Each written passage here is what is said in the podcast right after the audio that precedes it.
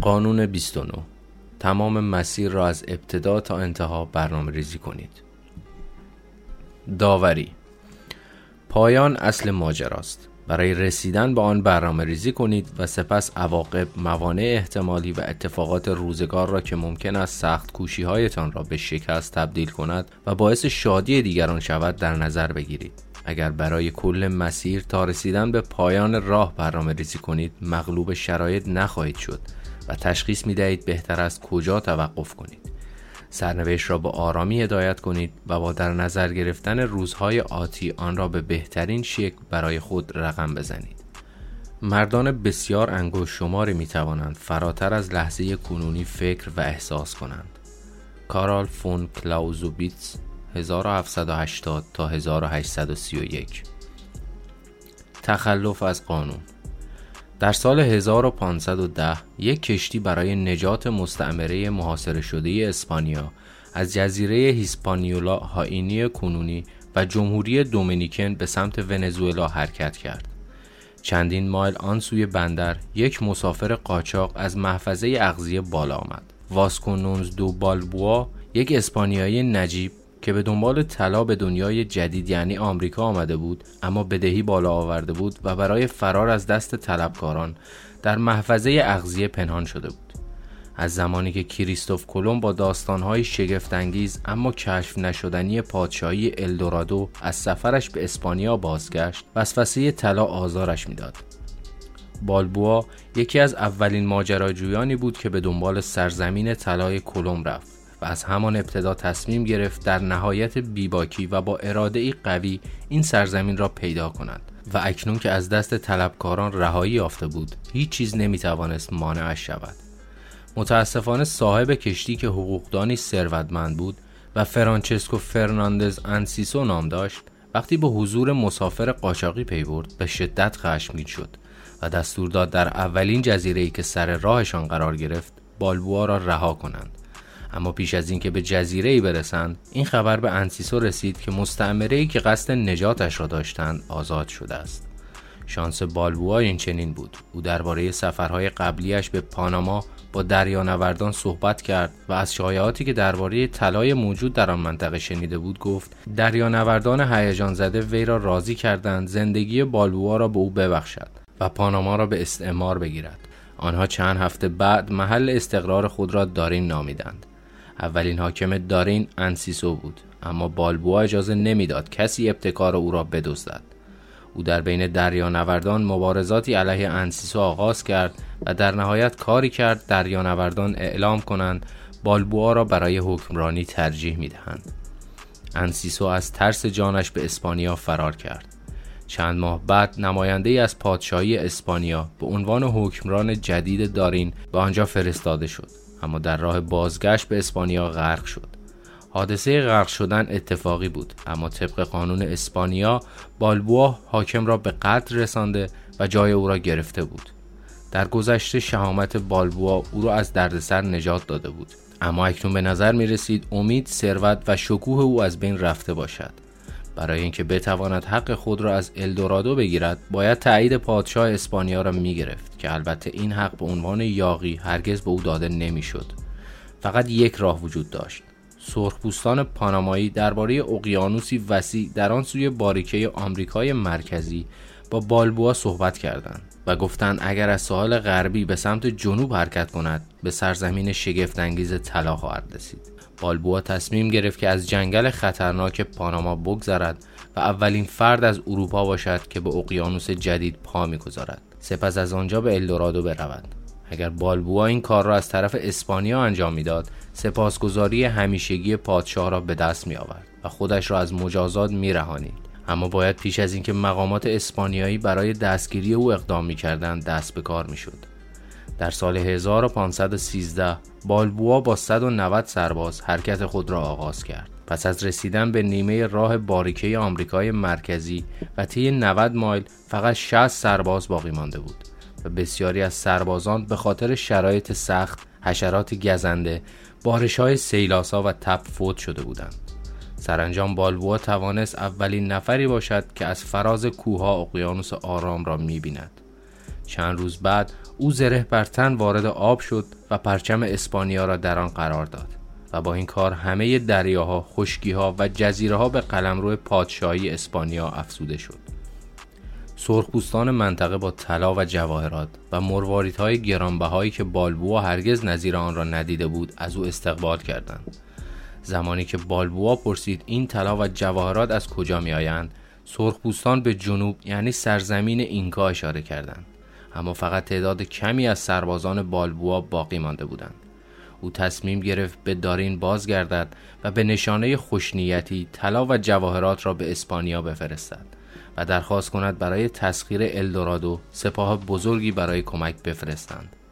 زمانی که خبر عبور شجاعانه بالبوا از باریکه و کشف اقیانوس غربی و برنامهش برای تسخیر الدورادو به اسپانیا رسید مجرم به قهرمان تبدیل شد. بیدرنگ او را به عنوان حاکم سرزمین جدید منصوب کردند اما پیش از اینکه پادشاه و ملکه خبر این اکتشاف را دریافت کنند به دستور مردی به نام پدرو آریاس داویلا ملقب به پدراریاس دهها کشتی برای دستگیری بالبوا گسیل شده بودند. زمانی که پدراریاس به پاناما رسید بالبوا عفو شد. در این شرایط باید حکومت را با یاقی پیشین شریک می‌شد. بالبوا ناراحت بود. الدورادو تنها آرزو و خواسته او بود. او برای نیل به این هدف چندین بار تا مرز مرگ رفته بود و شراکت در ثروت و شکوه با این تازه وارد تحمل ناپذیر بود. او خیلی زود متوجه شد پدراریاس مردی حسود و تلخ است که به اندازه او از شرایط ناراحت بود. بار دیگر بالبوا این راه حل را برگزید که با پیشنهاد عبور از جنگل با لشکری عظیم و حمل اجناس و ابزار کشتی سازی ابتکار عمل را به دست گیرد و زمانی که به ساحل اقیانوس آرام رسیدند ناوگانی بسازد که بتواند با آن این کار را فتح کند. پدراریاس در کمال تعجب این برنامه را پذیرفت. شاید به این دلیل که فکر کرد موفق نخواهد بود. در سفر دوم صدها نفر در جنگل جان باختند و چوبی که با خود حمل می کردند بر اثر بارانهای سیلاسا پوسید. بالبوا مثل همیشه بیباک بود و هیچ نیروی یارای مقابله با او را نداشت. زمانی که به اقیانوس آرام رسیدند برای به دست آوردن الوار جدید درختها را قطع کرد. اما تعداد مردان همراهش بسیار کم و ضعیفتر از آن بودند که بتوانند حمله کنند و به همین خاطر بار دیگر بالبوا مجبور شد به دارین برگردد. پدراریاس بالبوا را تشویق کرد برای تحریزی برنامه جدید برگردد و در دامنه محل استقرار با فرانچسکو پیزارو دوست قدیمی که در اولین سفر عبور از باریکه او را همراهی کرده بود ملاقات کند. اما این ملاقات هم یک تله بود. پیزارو با هدایت صدها سرباز دوست قدیمیش را محاصره و دستگیر کرد. سپس نزد پدراریاس فرستاد که به شورش متهمش کرد. چند روز بعد سر بالبوا به همراه با اعتمادترین همراهانش بریده شد. چند سال بعد پیزار و خودش به پرو رسید و کارهای بالبوا فراموش شد. دو قورباغه. دو قورباغه در برکه ساکن بودند. زمانی که برکه زیر گرمای تابستان خوش شد آنجا را ترک کردند و با هم قرار گذاشتند خانه جدید برای خود پیدا کنند. همانطور که پیش می رفتند به چاه عمیقی رسیدند که پر از آب بود. یکی از قورباغه ها با دیدن این چاه به دیگری گفت بگذار همینجا توقف و سکونت کنیم که اینجا برای ما پناهگاه و غذا فراهم خواهد کرد. قورباغه دیگر با هوشیاری پاسخ داد اما اگر زیر آب برویم می توانیم دوباره از چنین عمقی بالا بیاییم؟ هیچ کاری را بدون توجه به عواقب آن انجام ندهید. افسانه ازوب قرن ششم پیش از میلاد مسیح. پادشاه و صوفی. در زمانهای قدیم پادشاه تاتاری همراه جمعی از اشرافزادگان قدم می‌زد. در کنار جاده صوفی سرگردانی بود که با صدای بلند می‌گفت هر کس به من صد دینار بدهد پند خوبی به او خواهم داد. پادشاه ایستاد و گفت صوفی این پند چیست که در مقابلش صد دینار می‌خواهی؟ صوفی پاسخ داد قربان دستور دهید این پول را به من بدهند و من هم سریع پند را به شما خواهم گفت.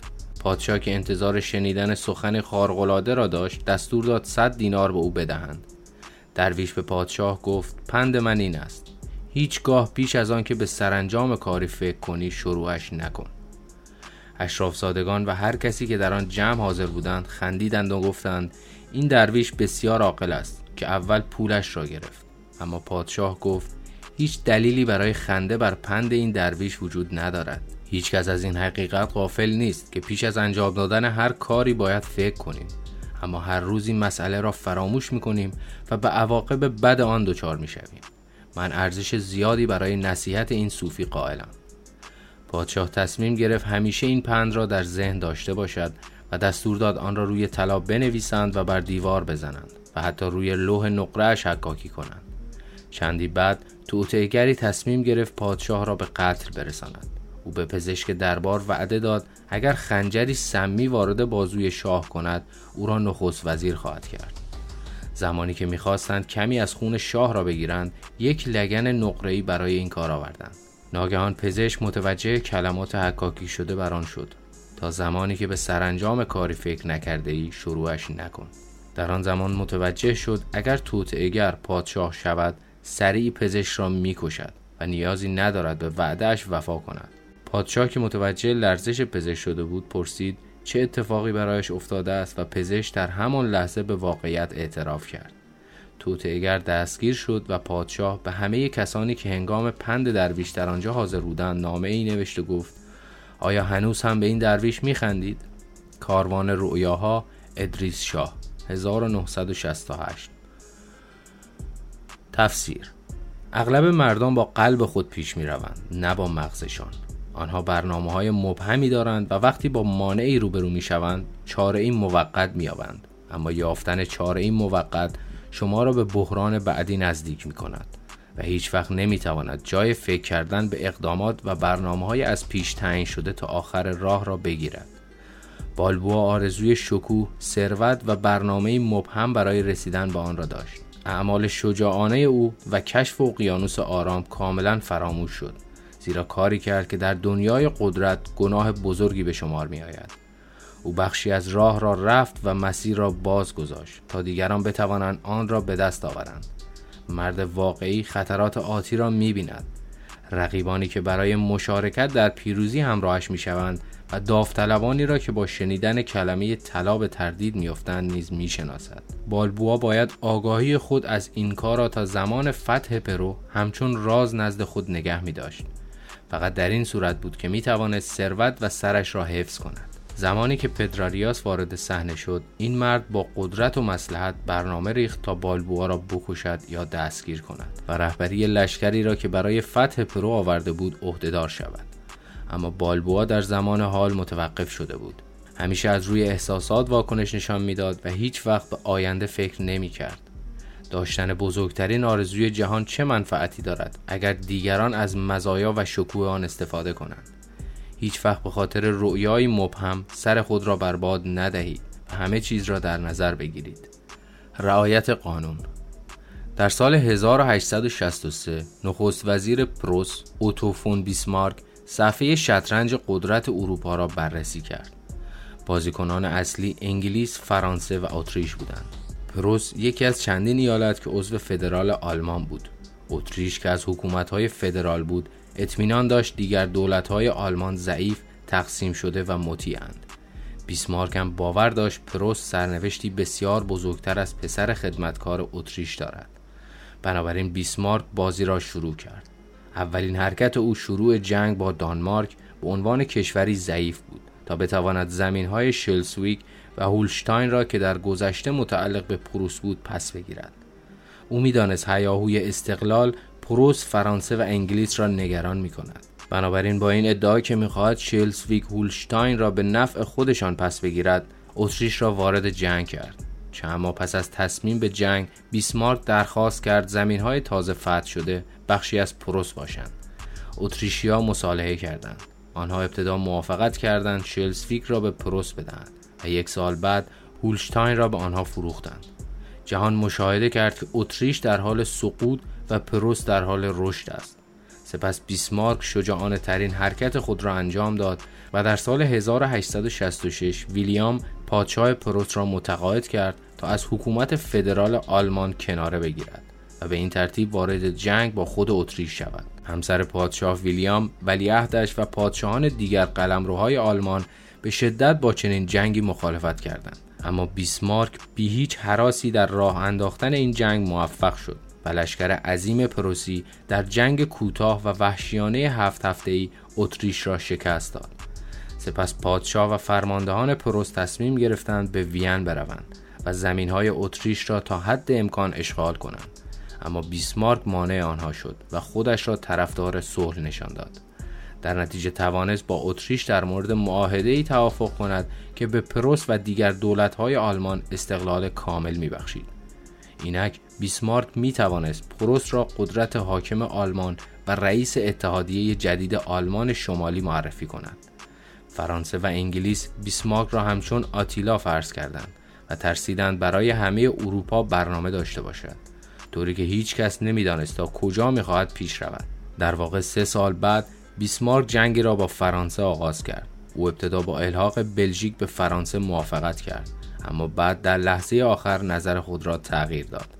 او با موش و گربه بازی امپراتور فرانسه ناپل اون سوم را خشمگین و پادشاه خود را علیه فرانسه تحریک کرد. در سال 1870 جنگی به راه افتاد. و اتحادیه تازه تأسیس آلمان علیه فرانسه به جنگ پیوست و بار دیگر ارتش پروس و متحدانش طی چند ماه لشکر دشمن را شکست دادند. گرچه بیسمارک با اشغال زمین های فرانسه مخالف بود فرماندهانش او را متقاعد کردند. الزاس لورن بخشی از اتحادیه شود. اینک کل اروپا از حرکت بعدی هیولای پروسی بیسمارک صدر اعظم آهنین میترسید. یک سال بعد بیسمارک امپراتوری آلمان را تأسیس کرد که در آن پادشاه پروس به عنوان امپراتور تاجگذاری و خود بیسمارک شاهزاده آن شد اما بعد اتفاق عجیبی افتاد. بیسمارک هیچ جنگ دیگری را آغاز نکرد و همچنان که دیگر قدرت های اروپا به دنبال استعمار زمین های دیگر قاره ها بودند تصرفات استعماری خود را محدود کرد. او زمین های بیشتری برای آلمان نمی‌خواست بلکه به دنبال امنیت بیشتر بود. بیسمارک مابقی عمر خود را برای حفظ صلح در اروپا و ممانعت از جنگ سپری کرد. همه تصور می‌کردند او تغییر کرده و با گذشت زمان مهربان و جا افتاده شده است. اما نمی‌دانستند این رفتار آخرین حرکت برای اجرای نقشه اصلیش بود. تفسیر بیشتر مردم به دلایلی ساده نمی‌دانند چه زمانی حمله کنند و هیچ ایده ملموسی از هدف خود ندارند. از این رو زمانی که به پیروزی می‌رسند به بیشتر از آن طمع می کنند در واقع توقف برای هدف گذاری و سپس به آن رسیدن غیر انسانی به نظر می رسد اما هیچ چیز مهمتر از حفظ قدرت نیست. شخصی که در فتح و پیروزی بسیار پیشروی می کند واکنشی پدید می آورد که سقوط او را همراه دارد. تنها راه حل برنامه ریزی بلند مدت است. شما نیز همچون خدایان کوه اولمپ که از ورای ابرها نظارگر هستند و پایان همه چیز را می‌بینند آینده را به وضوح پیش بینی کنید. بیسمارک از زمان شروع حرفهاش در سیاست فقط یک هدف داشت. تشکیل دولت مستقل آلمانی که پروس آن را هدایت می‌کرد. او برای فتح این سرزمین با دانمارک وارد جنگ شد تا استقلال پروس را به دست آورد. از این رو مخالف تسخیر زمین های اتریش بود. همچنین جنگ با فرانسه را آغاز کرد سلطنت های آلمان را علیه دشمن مشترک با هم متحد کند و سرانجام برای تشکیل آلمان متحد آماده شود. زمانی که بیسمارک به هدفش رسید دیگر دست از پیشروی برداشت. او هیچ وقت اجازه نداد اندیشه پیروزی وارد ذهن او شود و هرگز وسوسه نشد پیروزی های بیشتری داشته باشد بلکه زمام امور را به دست گرفت و هر زمانی که فرماندهان پادشاه یا مردم پروس پیشنهاد فتح زمین های بیشتری می کردند آنها را به عقب میراند. هیچ چیز نمی توانست تصمیم او را تغییر دهد. حتی رویاهای مبهمی که اطرافیانش را وسوسه می کرد از پایانی که بیسمارک به دقت برنامه ریزی کرده بود فراتر بروند. تجربه نشان می دهد اگر شخصی تدابیری را که باید انجام شود تا انتها پیش بینی کند زمان استفاده از آنها با سرعت بیشتری پیش می رود. کاردینال ریشیلو 1585 تا 1642 کسی که از پیشگو درباره آیندهش می‌پرسد ناخواسته فهم عمیق اتفاقات آتی را از دست می دهد که هزاران بار از هر چیزی که پیشگوها می‌گویند دقیق تر است. والتر بنیامین 1892 تا 1940 کلید قدرت بر اساس ستاره شناسی قدیم در یونان باستان تصور بر این بود که خدایان می توانند آینده را کامل ببینند. آنها هر اتفاقی را که در شرف وقوع بود با جزئیات کامل می‌دیدند و از سوی دیگر تصور می‌شد مردم قربانی سرنوشتند که در لحظه و احساساتشان به دام افتادند و قادر نیستند فراتر از خطرات آنی را ببینند. اینطور به نظر می رسید که قهرمانانی همچون اودیسه که می توانستند فراتر از لحظه را ببینند و برای بسیاری از اقدامات از پیش برنامه ریزی کنند با سرنوشت می جنگند و در پیشبینی آینده همچون خدایان هستند. این مقایسه هنوز هم وجود دارد و افرادی که از پیش به آینده فکر می کنند و با صبر برنامه هایشان را به سمر می نشانند مورد احترام همگان هستند از آنجا که اغلب مردم آنچنان در زمان حال قفل شدند که نمی توانند با چنین دوراندیشی برنامه‌ریزی کنند توانایی نادیده گرفتن خطرات و لذتهای آنی به قدرتی برای غلبه بر تمایلات طبیعی و واکنش آنی به حوادث تعبیر می شود. قدرتی که به انسان این امکان را می دهد که یک گام به عقب بردارد و اتفاقات بزرگتری را که ورای دید آنی رخ می دهد تصور کند. اغلب مردم فکر می کنند این افراد از آینده آگاهند و پیشا پیش برنامه ریزی و فکر می کنند در حالی که این اشتباه است. در واقع آنها در برابر آرزوی خود و آنچه می‌خواهند در آینده اتفاق بیفتد تسلیم شدهاند. در ضمن برنامه های آنها مبهم و بر اساس تصورات آنهاست. نه بر اساس واقعیت آنها شاید باور داشته باشند به کل مسیر تا آخر راه فکر می کنند اما در واقع فقط بر پایانی خوش متمرکز می شوند و خودشان را با قدرت آرزوهایشان فریب می دهند.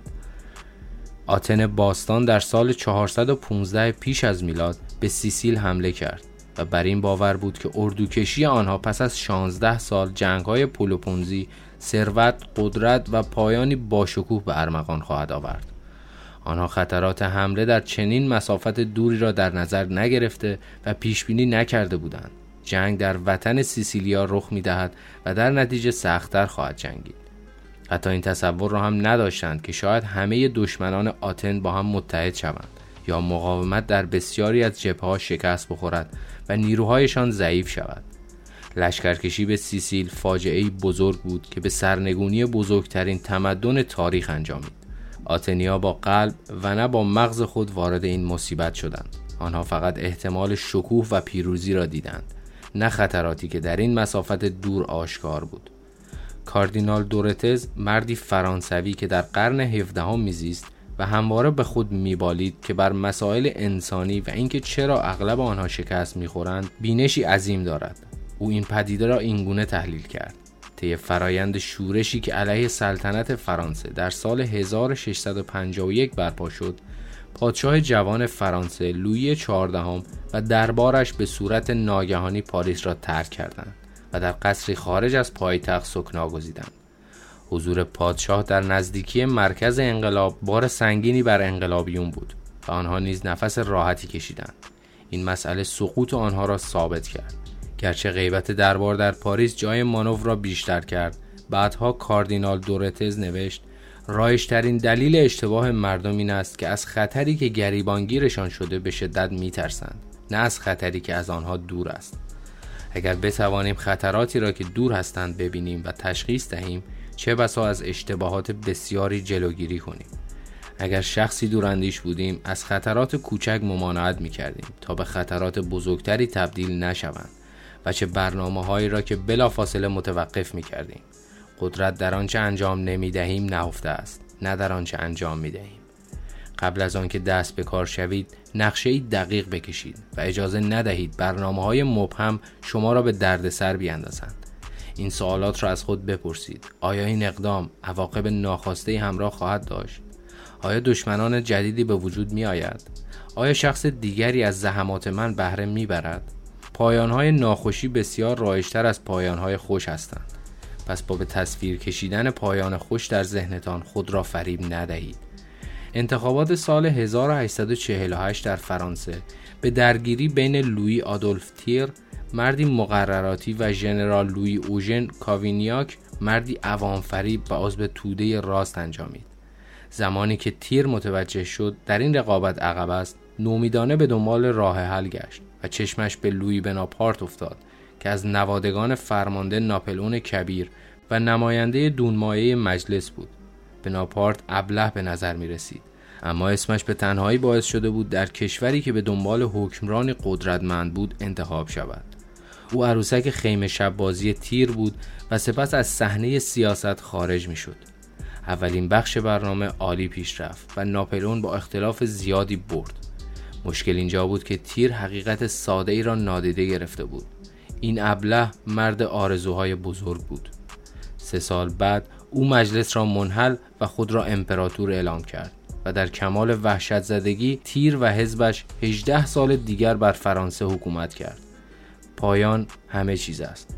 در پایان عملکردها مشخص می شود. چه کسی صاحب شکوه، ثروت و مقام می شود. عاقبت اندیشی شما باید کاملا واضح باشد و باید همیشه آن را در ذهن داشته باشید. همچنین باید بدانید چگونه لاشخورهایی را که بالای سرتان میچرخند دفع و سعی کنید آنچه را خلق کرده اید حفظ و با آن زندگی کنید. باید بحرانهای احتمالی را پیش بینی کنید تا مجبور نشوید بدون آمادگی و فلبداهه تصمیم بگیرید.